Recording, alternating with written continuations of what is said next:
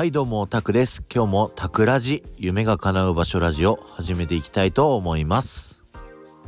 今日は It's a Small World に並んでる最中に聞いてください。今日のテーマは It's a Small World には黒柳徹子がいる。をテーマに話していきたいと思います。場所はですねもちろん日本エリアではなく帯の島々のエリア南国のエリアのボートから右手側にいます。こちらのエリアはハワイのカメハメハ大王だったりハワイの男の子たちが上裸であの音楽を演奏してたりするんですけど一人だけドレスを着て玉ねぎ頭の女性がいるんですね。この人が黒柳徹子なんじゃないかっていう噂なんですけど「It's a Small World」ってもともとはニューヨーク世界博のパビリオンとして作られたもので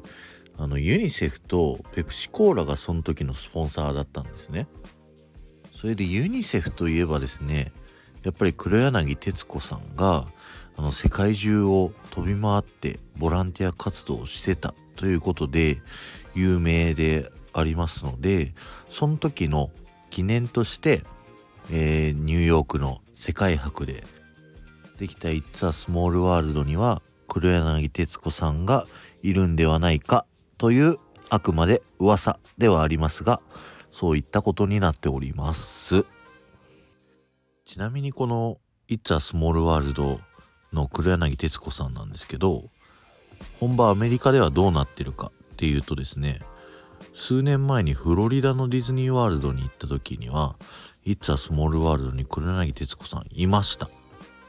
そして世界博のオリジナルの「It's a Small World」を移設した本家のカリフォルニア「It's a Small World」にも一応いました。ただし王冠をかぶってました。でこちらも噂なんですけどまああの人形は実はあのハワイの王女様だった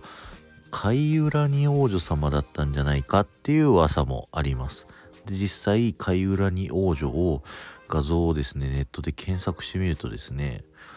それっぽいドレスとそれっぽい髪型してるんですよね。なのでもしかしたら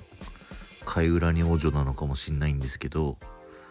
黒柳徹子さんって言った方が面白いじゃないですか。なので僕は黒柳徹子さん説を信じることにします。これは僕が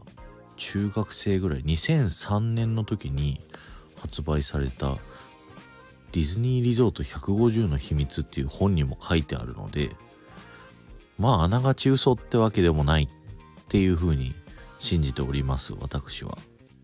ちなみに「It's a Small World」の外観日本はすごいカラフルなんですけどアメリカのはカリフォルニアは白になっていてで乗り場が外にあります。でフロリダはですねあの白い上にあの有名なデザインの部分が実は屋内にありましてで他の国の「It's a Small World」も結構乗り場が違ったりとかあの結構世界の違いが楽しめるなっていうふうに思っております。最後にもう一つ東京ディズニーランドの It's a Small World で、えー、豆知識をご紹介します。最後のエリアのいろんな国の子供たちがあの揃ってみんなで歌ってるシーン。ここのエリアはどこの国でも母国の言葉が使われているので日本では日本語で歌われているんですけどもここの部屋の中に実は隠れピノキオがいます。こちらもですね黒柳徹子さん同様右側にありましてあのー、いろんな国の子供たちがあのくるくるメリーゴーランドのように回ってるところがありましてそこの子たちはですねあの手にあのいろんなアイテムを持ってるんですけどもその中の一人が持ってるのがピノキオになっているんですね。よかったら皆さんも探してみてください。はい。ということで本日のテーマ、It's a Small World には黒柳徹子がいる終わりです。いやー、3回目を終えまして、皆さんいかがでしょうか？これ面白いでしょうかね、まあ、気になるところなんですけども、あの、スタイフディズニー部というディズニーのことを喋ってる人たちが皆さんつけられているハッシュタグがあるんですけども、こちらのハッシュタグで皆さんの番組を聞いてるとですね、本当に皆さん詳しくて、すごいなぁと感心するばかりです。で、なるべく被らないようなネタ、自分が純粋に、あ、これ面白いな、人に話したいなって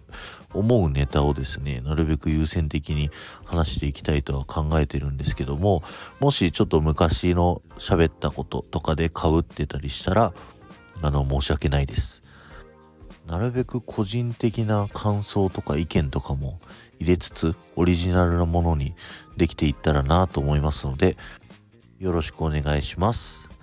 では皆さん、いってらっしゃい。Thank you.